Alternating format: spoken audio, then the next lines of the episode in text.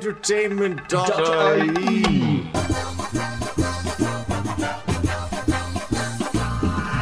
I love the way you say film. And you're very welcome to the Filum show. I'm joined this week by just Dee Molumby. Just but, me. but that's all we need, Dee. Oh, thank you. We're not, we're not, I don't really want to speak of, of Brian Lloyd, but uh, let's show that clip of him awkwardly hugging Paul Rudd again, uh, just to annoy him. Unfortunately, due to the nature of this program being an audio version, you're going to have to imagine the awkwardness of Brian hugging Paul Rudd. Needless to say, it was most awkward indeed. There we go. Always enjoy that clip. Always enjoy it. Uh, let's talk some movie news first this week, Dee. Mm-hmm. Um, Batman is in the news again. Batman always seems to be in the news. Yeah, yeah. It's a strange old, uh, turn of events for the past couple of years with the Mm-hmm. DC universe and how much money Wonder Woman and then Aquaman have made, Yep. where they tried to do that shared universe thing. Mm-hmm. Didn't quite work out for them. Justice League wasn't great. None of them have been great. But I now think Justice League wasn't it kind of its least, um, you know, financially. successful. It's, Successful, it's most exactly. expensive. It's least financially successful, and and, and um, an absolute mess of a film as well. Yeah. So Affleck was like Ben Affleck was like, yeah, I'm not. That's Yeah. knocked that on the head. Yeah. So now, Although he took his time with it because Yeah. for a while he was going to produce it and then he was going to direct it and then he was like, no, no, no, I'm not involved with it. And then he was like, I am going to be in it. And now he said, no, he has pretty much nothing Yeah. to do with it. So now he's knocked that nail on, a head, on the head. But it took about a year or something before we knew he was out for good. I would have liked to see him direct a Batman movie because I think he's an excellent director. Yeah, Um, yeah, saying that I haven't true. seen his last movie. Live by night. Live by Night. I thought it was better than people were making it out to be. Really? Yeah, I thought it was decent, you know. But um, God love him, he's obviously having like a lot of, you know, troubles going in and out of Yeah, rehab and all yeah. that stuff. Like maybe he should just leave the whole Batman thing alone. And I know he got he got so upset when Justice League wasn't doing well. Remember like that whole Oh, yeah, Hello. Darkness, that whole joke. But like it obviously like kind of took a toll on him. So yeah, he should probably just leave that whole I, universe I like Ben Affleck. I really like him. He's been in a lot of movies I've really liked, and I, I rewatched The Accountant there recently, a few months, a couple of months back. Oh, great movie. Excellent movie, really underrated movie, and mm-hmm. I know he's doing another movie with Gavin O'Connor. Yeah. But anyway, Matt Reeves is now directing. Yes. Uh, Planet of the Apes director Matt Reeves is now directing a new Batman movie, The Batman. The Batman. Um, so they're in pre-production and on them at the moment. I think they're still finalising the script. Mm. So there's a lot of names been linked with playing Batman. There always is. It's kind of like James Bond, Yeah. isn't it? Where all these names are just thrown out there. Yeah. The two names that stood out for me, Dee, right, and I want to know what you think of this, are Robert Pattinson and Jack O'Connell. So both English actors. Mm. Yeah. Uh, Robert Pattinson's kind of a.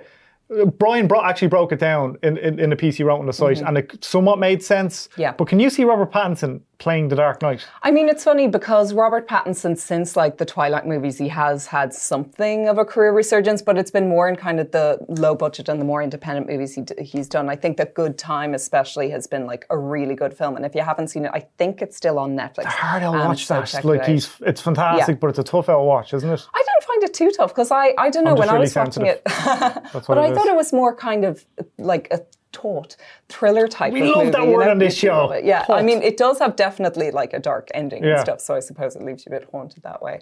Um, but it's sweet, you know, having that kind of you know fraternal relationship at the heart of it. I think really Yeah. kind of added to that, that, sibling film. relationship just tugs at the heartstrings from Yeah, the start. but I think that like a lot of people wouldn't have seen those kind of works. So I still feel like uh, for the majority of people going in to see a Batman movie starring Robert Pattinson, they're just going to see him as Edward Cullen But he, he has distanced himself Twilight. a little bit. He has know, kind of yeah. Mm. backed away a little bit f- 'cause- from choosing those type of movies. So Yeah. the people that I think have seen the smaller movies, you know, realize this guy can act. He's actually quite a good actor. Yeah, but and everybody else is just going to be like, he hasn't been around for a few years. But the thing is, the majority of people who are going to go see the Batman are probably the ones who would have only seen like the blockbuster type of movies, Yeah. like the Harry Potter movies, like the Twilight movies and stuff. You know, so I think it'd be, I think it'd be kind of tough for him. But I do definitely agree with you in Jack O'Connell. I think that he would be terrific as the Batman. Where has he been for the past couple of years? Has he been doing much? He's been doing like didn't he do Unbroken and 70, 71 I think was a bit longer ago. Um, but I'm just trying to think what was the last. I can't remember him movie I head saw him in, anything, Yeah. any kind of major release now. Could be wrong, Yeah. but I can't remember because he's one of those guys who had a lot of hype. yeah.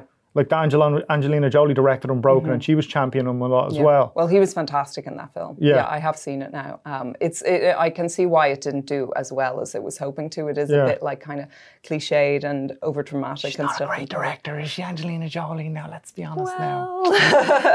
a lot of presence as an actress, but not a great director, let's Yes. be honest. But um, no, I think he's fantastic. Everything I see him in, and he's able to bring kind of the intensity of Yeah. that you need for Batman. Really, Yeah. You know? That, So he's a really good interesting choice. I think, if that happens. probably the right age as well, because I know that people have been like throwing in like John Hamm in there as well, but it's not going to happen with John Hamm. He's too old. He- He's 47, so I think like he's 46, 47, so he's a year or two younger than Affleck Mm. now. So, I mean, I think the whole point of this is with DC, with Matt Reeves and, and Warner Bros., they're going to want a, a long run Yeah. uh, with whoever this person is. That's just it, yeah. I mean, he's the perfect, um, oh my gosh, totally had a brain fart here. The alter ego of Batman. Bruce Wayne. He's the perfect Bruce Wayne. Yeah. He is Bruce Wayne. Yeah. You know, but Batman, I don't know. Yeah, yeah, A lot of people said that. Um, I know. I think Matt Reeves is an excellent director. Mm. Um, depending on how the script goes in this, and they seem to be taking their time with it as well. Yeah. DC seem to have learned a lesson there too. And as an aside, Jake Gyllenhaal's name's thrown up every time there's one of these. There, he's, his name is just thrown in with everything Isn't it? because it's like he's such a fantastic actor, and I do really think that he's one of the most underrated actors. Actually, I'm working on an underrated actors um, Oh, really? article on site. Can you so give us? keep Can you give us a preview? Who else you have? Give us one Jake. Gyllenhaal. I also have the fabulous Jessica Chastain. Oh, I She's love amazing. Jessica And you'll be happy about this as well. Woody Harrelson. Woody Harrelson steals every single Yeah. movie he's in. That chap. amazing. Still think he should have beaten Sam Rockwell. And I know we both feel the same way Yeah. about that for Yeah. three billboards. I have to say because I saw I saw three billboards. We're all over the place here, but I saw three billboards in New York, and was there was so much hype on it at the Mm-hmm. time. It like you, it's going to be Oscars, and then obviously Sam Rockwell ended up winning as well. Yeah. But I, whenever Woody Harrelson wasn't on screen, that movie suffered. I thought so too. Yeah. I have to agree with you there for sure. 100% bang on. it's all agreement this week because there's no Brian Lloyd. Uh, I disagree You disagree. Why do you disagree? because Elaborate, please, producer Dave. I don't share the same opinion. Okay. Yeah, I thought Three Billboards was very good, and I didn't think it lost anything by Harrelson not being in the full film. I didn't think it was bad by any means. I enjoyed it. I Yeah. just thought it was overrated. Yeah. And um, I think Sam Rockwell is incredible. I Yeah. think he's given better performances. Um, and I thought the final twist at the end, not twist, but the, the and I've said this before in the previous incar- incarnations of the show, the journey that Sam Rockwell's character goes on is just in no way believable. It's just not. And then at the end of it, you're like, what? And a, a big fan of uh, McDonagh, um, Mark McDonagh. Um, loved in Bruges. I really like Seven Psychopaths. Psychopaths is great. Yeah. It's great, but just it wasn't bad. Which is, I think it's one of those when you have your expectations up to a certain height, Yeah. it just doesn't quite work. Did you? Did what you think of Woody Harrelson in it? I know, and I thought he was very good, but like I, I guess I didn't have expectations as high as you may have. Yeah, I, I purposely avoid talk about most films so that when I do go into the cinema, I don't have any expectations. that's a problem when you do this show, though, Dave. Yeah, well, I'm not a critic like ye. That's true. Well, I'm not a critic. You are. Don't You get me started. absolutely are. He knows how to grind my gears. That producer Dave does knows how to grind my gears. And a, on a quick, uh, on, a, on a quick other new piece of news uh, involving the DC universe, Margot Robbie's not going to be in Suicide Squad 2. It looks like. Yeah, which is a really weird one. Um, and as well, apparently, she's not going to be in the second installment of basically, they've set up this trilogy now, uh, Birds of Prey being the first of this trilogy, and she's headlining the movie. And the whole idea is that her character has broken up from um, the Joker, or she's on her own now, and she starts to form this She got kind rid of She got rid of she got rid of him. Um, but now she's forming a kind of team of super heroines, superheroes. Yeah. She's an anti-heroine, really, isn't she? Like, Yeah, uh, I suppose that's kind of what they're basically they're setting up like an all-female Suicide Squad. Okay. Um, and Ewan McGregor is going to be the baddie, which I'm really excited to see because I think he's brilliant.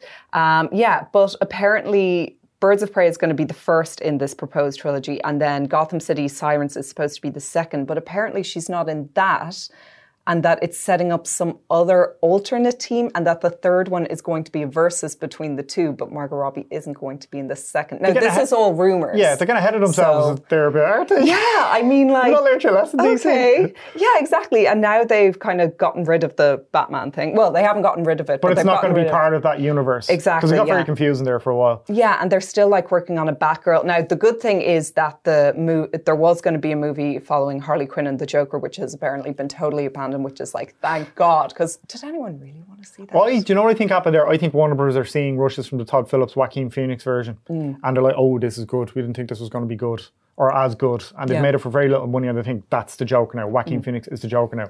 Jared Leto can do one. Yeah, well, I know that Birds of Prey is definitely getting a lot of hype around it. Margot Robbie last month she dropped this kind of like 20, uh, 20 to 30 second like teaser, which is basically just flashes of them all in character.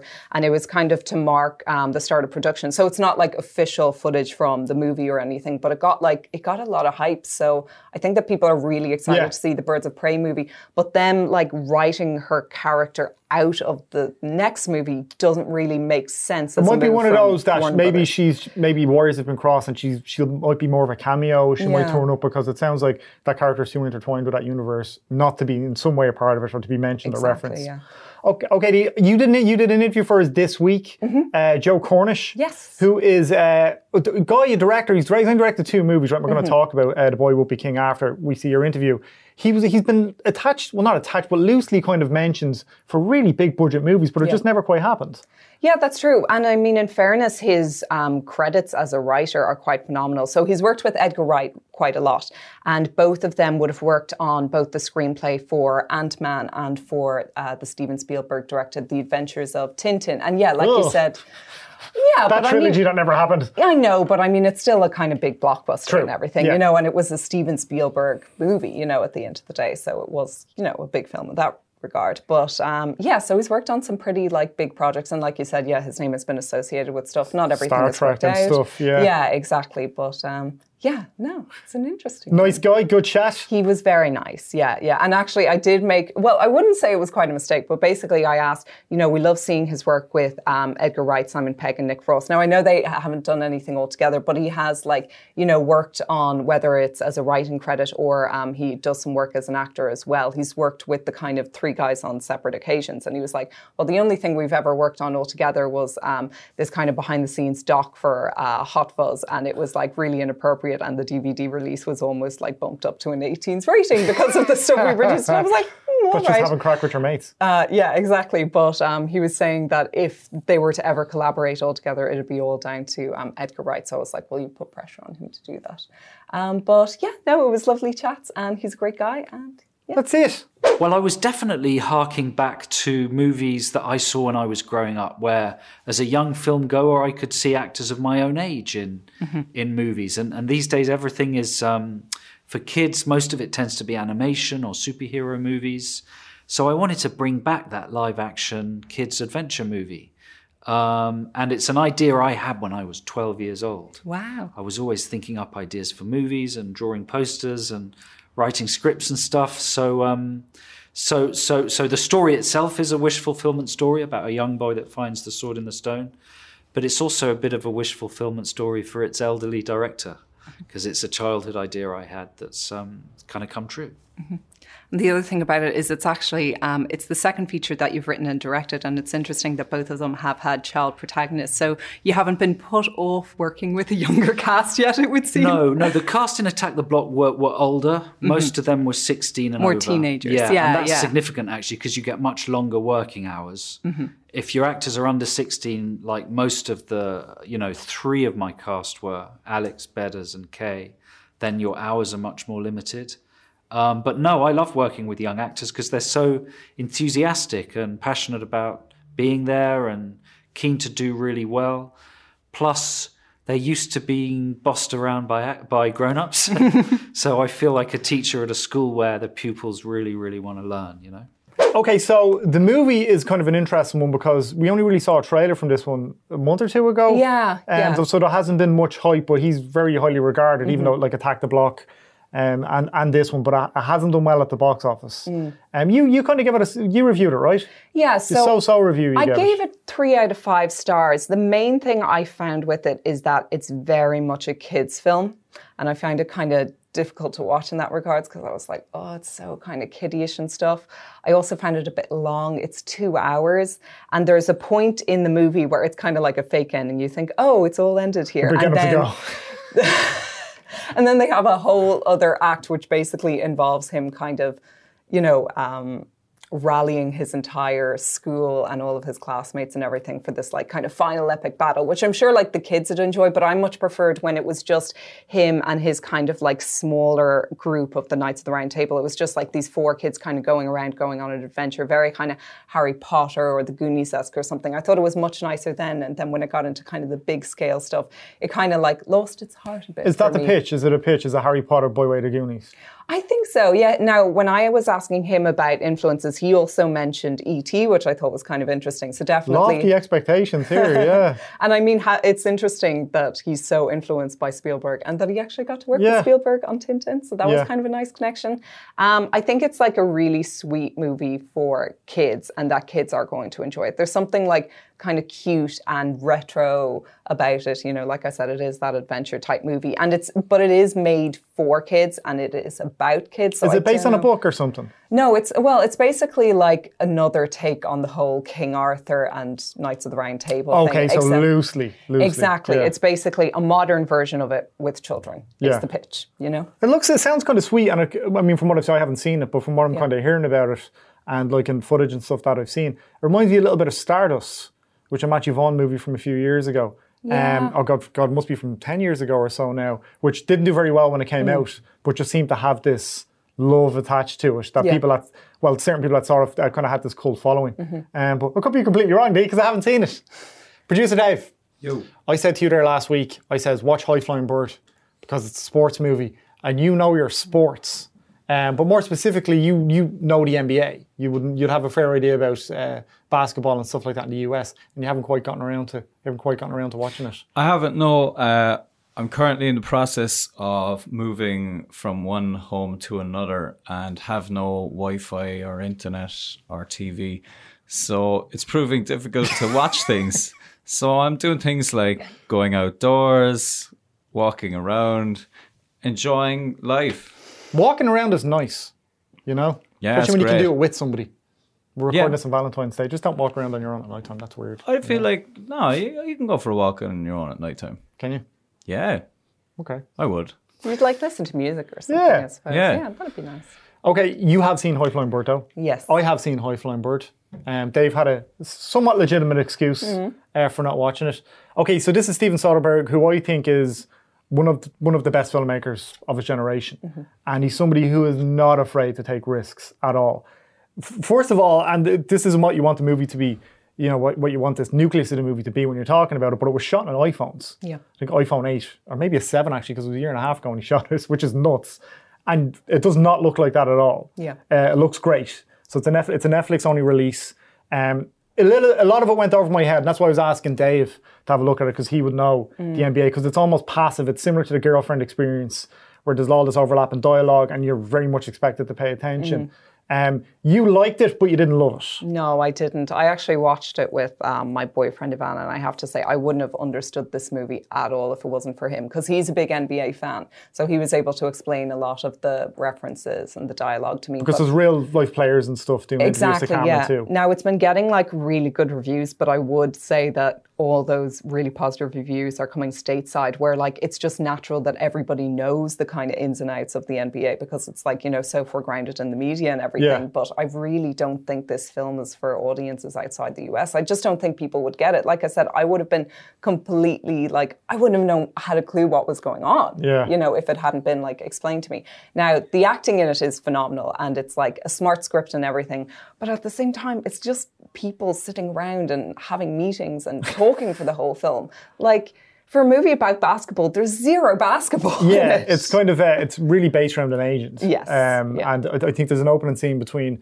a player and the and the agent who's the who's the lead in this, and it's just a really smart scene, and the Mm. Yeah. dialogue and stuff zips along, and this, and there's just really nice setups throughout. Mm-hmm. Um, I liked it a lot, but I don't know if I quite understood it. Yeah. you know, and I wanted to, but so many of the references just zipped over my head Mm-hmm. uh, that I, I found I found it quite difficult to follow. But I, I think that's dead on. I think that's Yeah. fair because it's at something like 98% um, on Rotten Tomatoes, which is you know, for Yeah, any for any huge, yeah, movie is, is is kind of nuts. And I think Soderbergh's gonna I think he's gonna find his home there on Mm. the streaming services more so uh, than theatrically because he's had some big hits theatrically.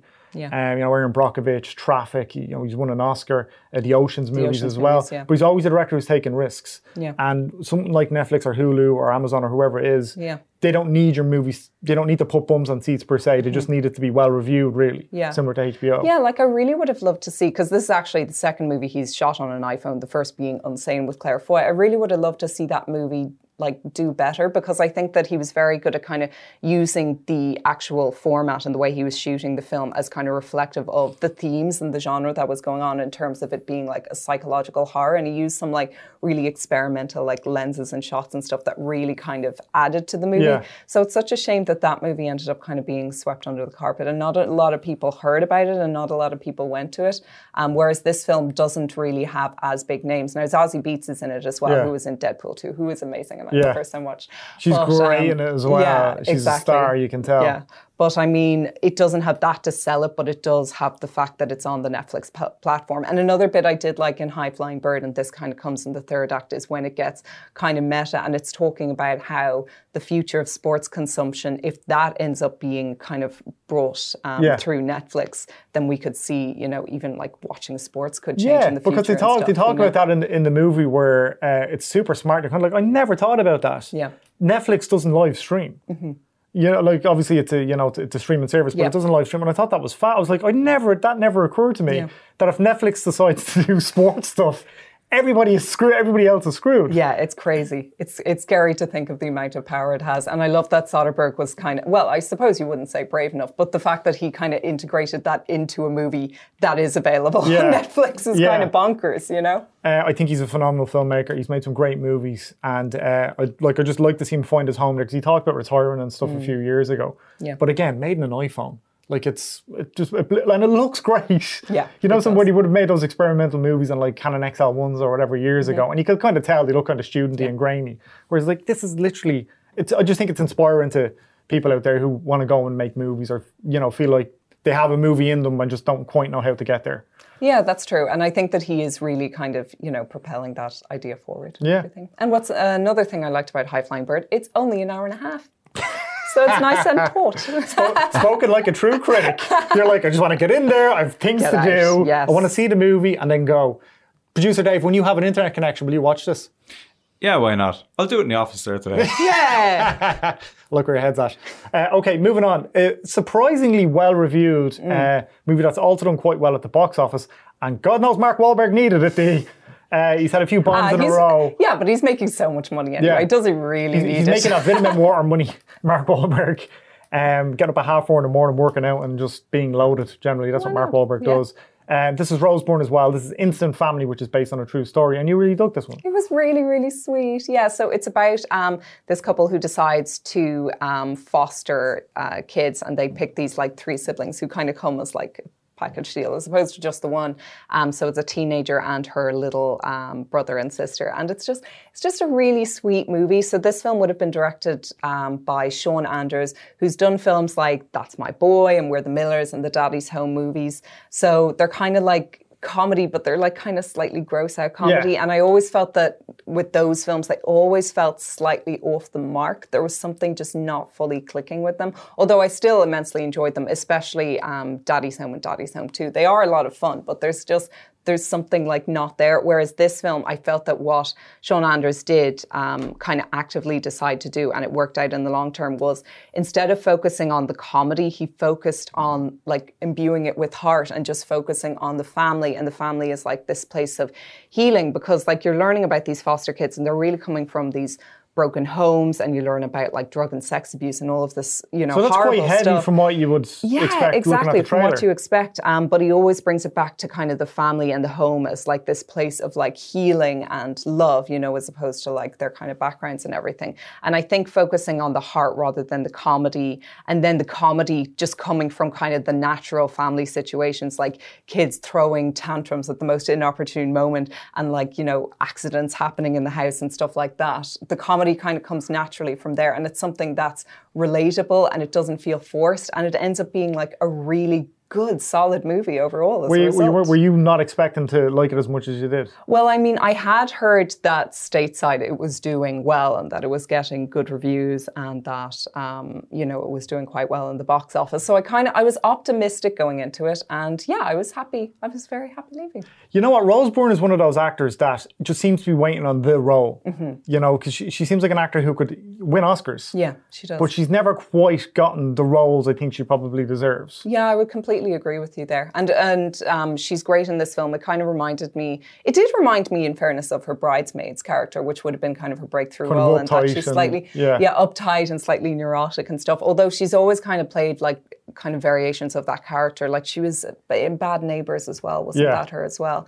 Yeah. So like you said, I agree that she isn't giving kind of the meteor roles. Um, Mark Wahlberg in this movie, they're both, in fairness, both Mark Wahlberg and Rose Byrne make for very kind of likable, nice leads. And as well, in fairness to Mark Wahlberg, he's really trying in this movie, and he actually seems enthusiastic about the role he's playing, which is lovely to see. He's really trying. Put that in the poster. Mark Wahlberg is really trying. but he's gotten Yeah. so cynical when it comes to like making movies. Like you could see, like for example, with Mile Twenty Two, which is still like the worst movie of last year, that he was totally just phoning it in. He did not give a crap about that Yeah, movie. I think he's probably making too many movies. Yeah. He's, he has a few coming out every year. And it, he's, he's obviously a very successful businessman as well and producer. And I think it's just a job to him. Mm. Yeah. And that's probably what, I mean, I don't know that for certain. He hasn't told me.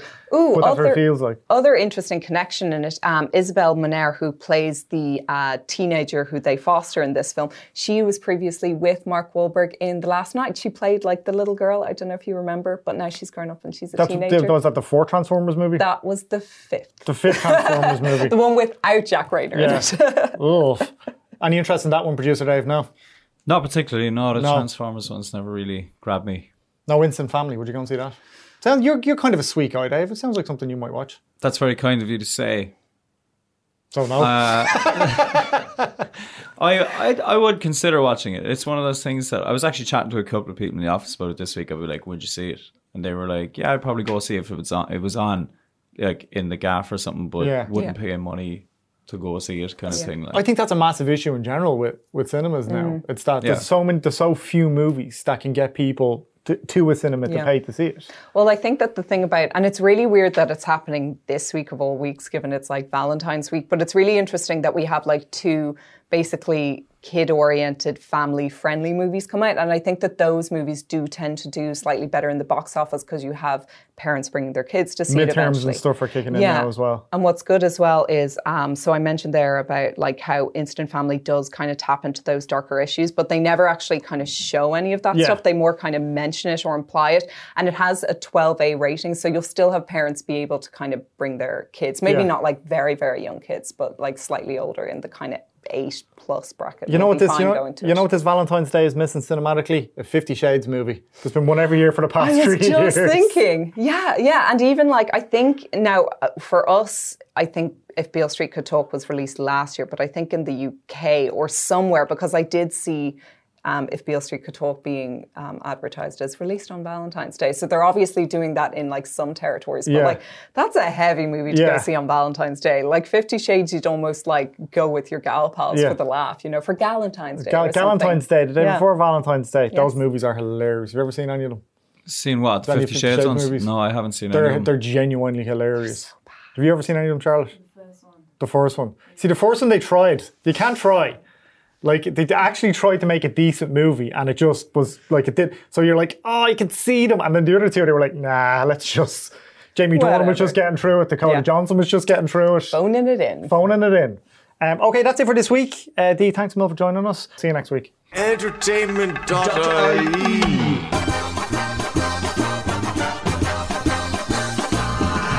I love the way you say film.